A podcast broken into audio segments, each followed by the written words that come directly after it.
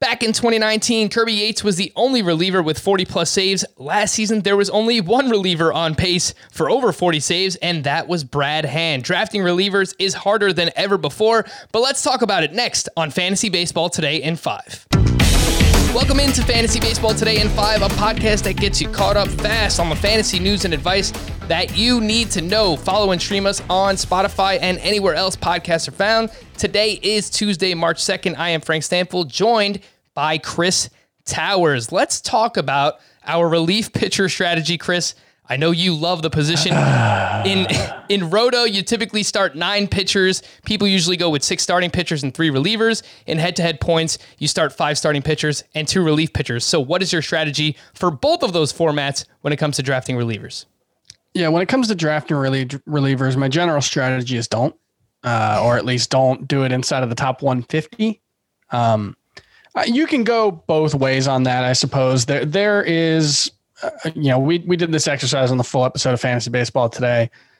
12 closers who we feel confident will be the closer to start the season, and maybe another six or seven who we think will probably be the closers. I, I do a little math in your head there. That's about 18 to 19 out of 30 teams who we feel okay that will know who their starter is come the start of uh, the season.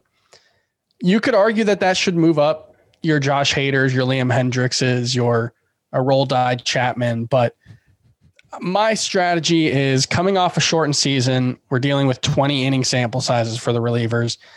I don't want to invest much in the position. So, yeah, I, am actually fine in a roto league not having any closers coming out of the draft who are obvious closers. Um, in a points league, because you do have the two RP spots, you know, and there aren't many SPARPs available this year, I will try to get two closers, but it's it's not a big priority for me.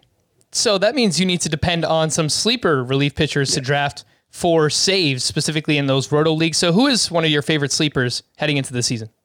Yeah, let's go with Amir Garrett, uh, Cincinnati Reds hopeful closer. Although there there is a lot of competition there. You know, Lucas Sims dealing with a, a forearm slash elbow injury does make it a little less likely that Amir Garrett will have that competition. But if he ends up the closer, and I hope he will, he's got the closer mentality. He's a super fun player to root for. He's a super fun player to watch. He tried to fight an entire team once, which I feel like kind of sums up the closer mentality uh, just about as well as anything can.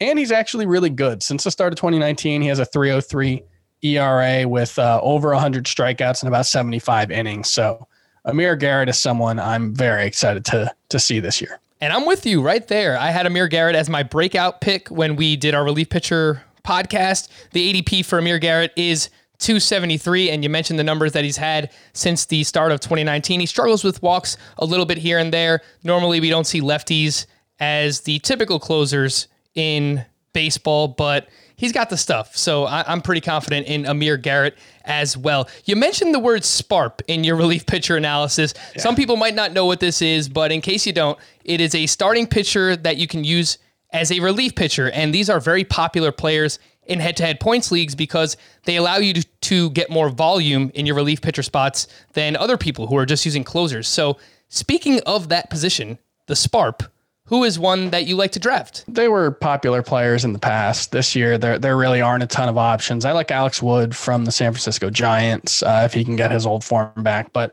my favorite is AJ Puk, uh, still a rookie eligible pitcher for the Oakland Athletics. Big, tall lefty, six foot seven, throws in the upper 90s, and he has the profile of a guy who is six foot seven and left-handed and throws in the upper 90s. He doesn't have great control. Really, really great stuff. Really hard to hit could be a lot of strikeouts, uh, could be, you know, very good ratios.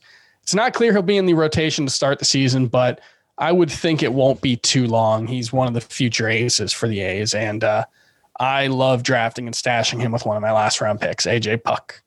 I'll throw a few more Reds in the mix. I, I, I guess we're Cincinnati Reds fans here on the podcast, but uh, between Tejay Antone and Michael Lorenzen, whoever wins that fifth starter job for the Cincinnati Reds, I think there's some legit swing and miss potential there. So uh, whoever wins that job, I would be looking at as a SPARP in your head-to-head points leagues. For more extensive fantasy baseball coverage, listen to the full Fantasy Baseball Today podcast on Spotify, Apple Podcast, Stitcher, your smart speakers, or anywhere else podcasts are found. And thanks for listening to FBT and 5. This is your audio outlet for fantasy news and advice in five minutes or fewer. If you enjoyed the pod, please leave a five star review on Apple. We'll be back tomorrow morning. Bye bye.